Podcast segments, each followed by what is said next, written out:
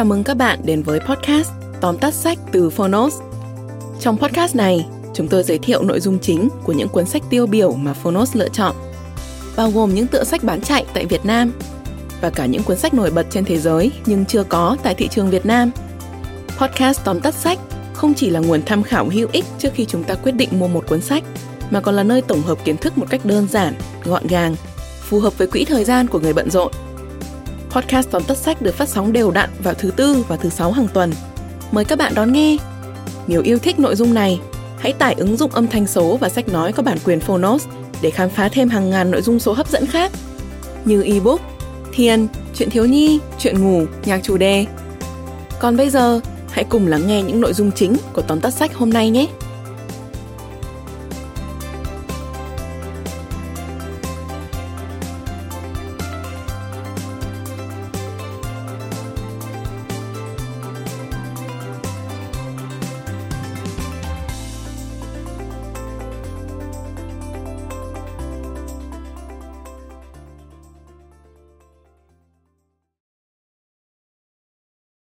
Bạn đang nghe từ Phonos.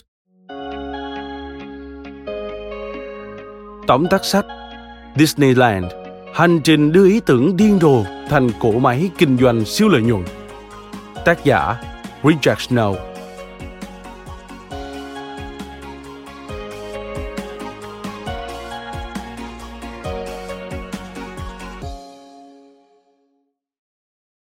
Nội dung cuốn sách này là một câu chuyện thú vị về quá trình hình thành, phát triển của công viên Disneyland, mà thông qua đó, độc giả còn được chiêm ngưỡng tòa kỳ quan, cấu thành từ ý tưởng táo bạo, tầm nhìn chiến lược và ý chí của nhà sáng lập công ty Walt Disney.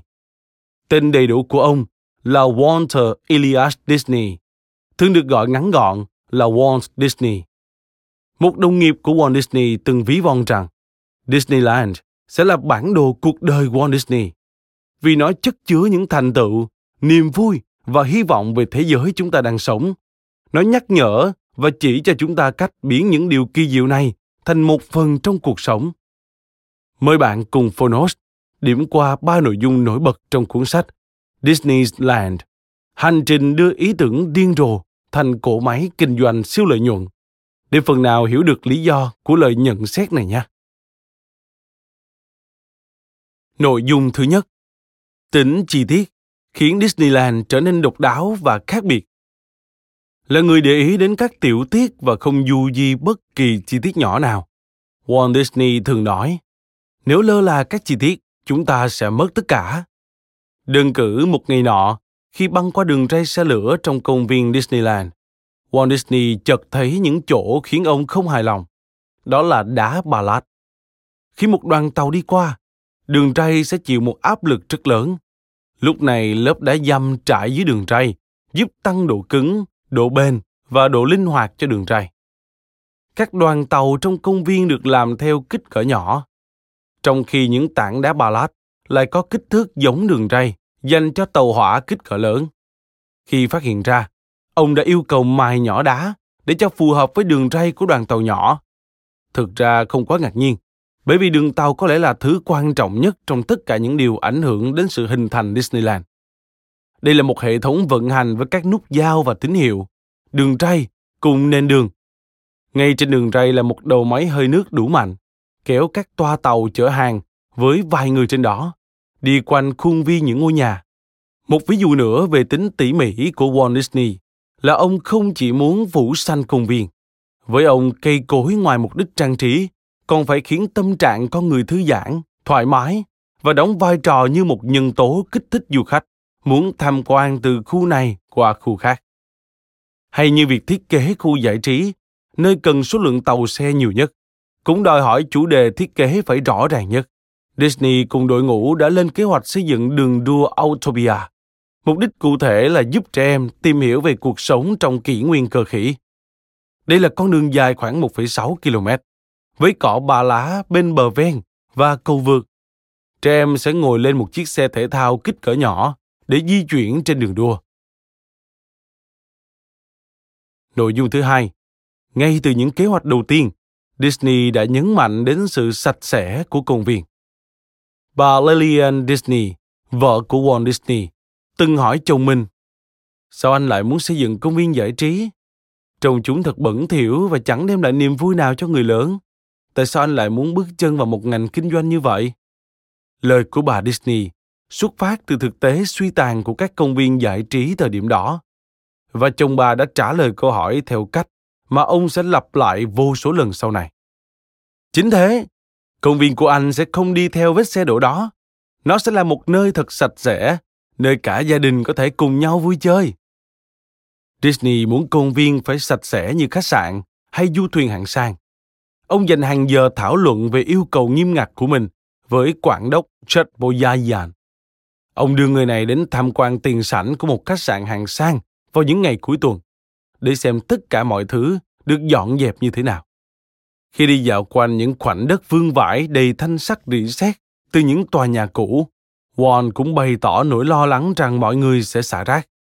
Bên cạnh đó, ông yêu cầu chỉ được phép bán kem có que dẹt thay vì que tròn, vì sợ mọi người sẽ dẫm phải chúng và bị trượt chân. Về vị trí đặt thùng rác, ông xác định dựa vào các quầy xúc xích, vốn là những chiếc xe bày bán thực phẩm hay xe hàng rong trong công viên. Xúc xích cũng là món ưa thích của ông. Disney đã chọn lấy một ổ bánh mì xúc xích từ xe hàng rong, vừa ăn vừa đo khoảng cách mình đã đi qua, cho đến khi ăn xong. Khi đến vị trí chốt hạ miếng xúc xích cuối cùng, Disney yêu cầu đặt ở đó một thùng rác để mọi người bỏ giấy gói bánh vào. Cứ như thế, bộ phận vệ sinh của Disneyland đã trở thành dịch vụ chăm sóc khách hàng. Quản đốc Boyayan cùng đội ngũ của ông đã giữ cho công viên vô cùng sạch sẽ suốt 25 năm sau đó. Nội dung thứ ba Với Walt Disney, tiêu tiền là để kiếm tiền. 17 tháng 7 năm 1955 là ngày Chủ nhật đen tối của Disney. Vì có chiến dịch quảng bá kéo dài cả 10 tháng trước đó, số lượng người ồ ạt kéo đến Disneyland đông khủng khiếp. Dù hôm đó là ngày đón tiếp báo giới, tức là chỉ có những người được mời mới được tham gia. Công ty phát đi 11.000 thiệp mời, nhưng vé vào cổng đã bị làm giả. Du khách thì lẻn vào, dù không có vé.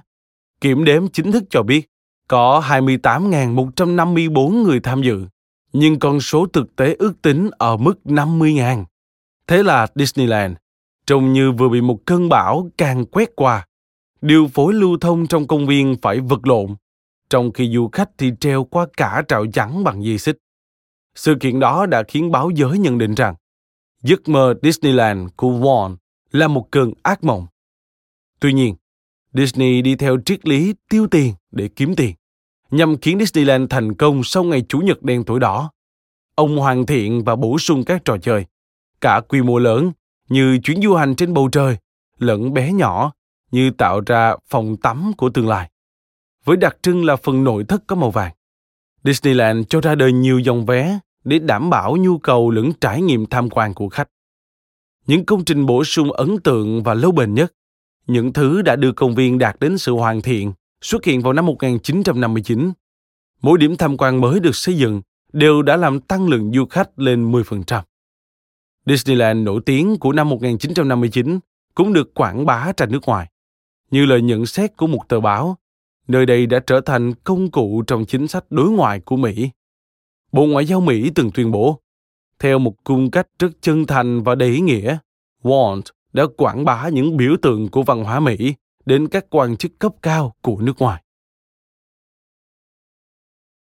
Phonos vừa cùng bạn điểm qua ba nội dung chính trong cuốn sách Disneyland, hành trình đưa ý tưởng điên rồ thành cỗ máy kinh doanh siêu lợi nhuận. Bạn thân mến, bất kể thực tế ban đầu là không được ai ủng hộ, Walt Disney vẫn kiên trì, liều mạng, đem cả tiền bảo hiểm nhân thọ để đầu tư cho giấc mơ công viên không tưởng. Ông tập hợp một đội ngũ tài năng, gồm các kỹ sư, kiến trúc sư, nghệ sĩ, nhà làm phim hoạt hình, cảnh quan, và thậm chí là một đồ đốc đã nghỉ hưu để biến những ý tưởng của mình thành một thế giới thần tiên có thực. Trước khi kết thúc, xin được gửi đến bạn một thông điệp đầy cảm hứng, trích từ phần trình bày dự án Disneyland của nhà kinh tế Buzz Price, cộng sự hướng dẫn Walt Disney trong quá trình tìm kiếm và phát triển công viên. Phần phát biểu này diễn ra tại hội nghị công viên giải trí và triển lãm thương mại thường niên hồi tháng 11 năm 1953 ở thành phố Chicago, bang Illinois, Hoa Kỳ, trước rất nhiều ông hoàng ngành công nghiệp giải trí ngoài trời. Ý tưởng về Disneyland thực ra rất đơn giản.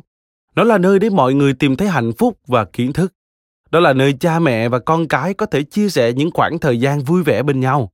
Là nơi giáo viên và học sinh khám phá các cách thức học hỏi và giáo dục tốt hơn. Ở đây thế hệ cha chú có thể trở về tuổi thơ, trong khi thế hệ con cháu có thể tận hưởng những thách thức của tương lai. Nơi đây là kỳ quan của thiên nhiên và con người, để tất cả cùng chiêm ngưỡng và thấu hiểu.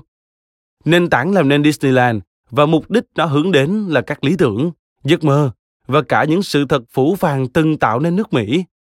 Nó sẽ được thiết kế thực sự độc đáo nhằm tái hiện những giấc mơ cùng sự thật này, rồi gửi chúng đi như một nguồn cảm hứng cho cả thế giới. Disneyland sẽ là sự kết hợp của hội chợ, triển lãm, sân chơi, trung tâm cộng đồng, bảo tàng về những sự thật sống động và là nơi tràn ngập vẻ đẹp cùng phép màu.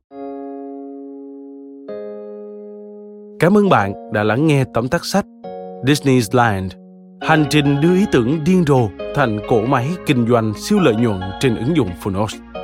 Phiên bản sách nói trọn vẹn đã có trên ứng dụng của chúng tôi. Hãy thường xuyên truy cập vào Phonos để đón nghe những nội dung âm thanh độc quyền được cập nhật liên tục bạn nhé.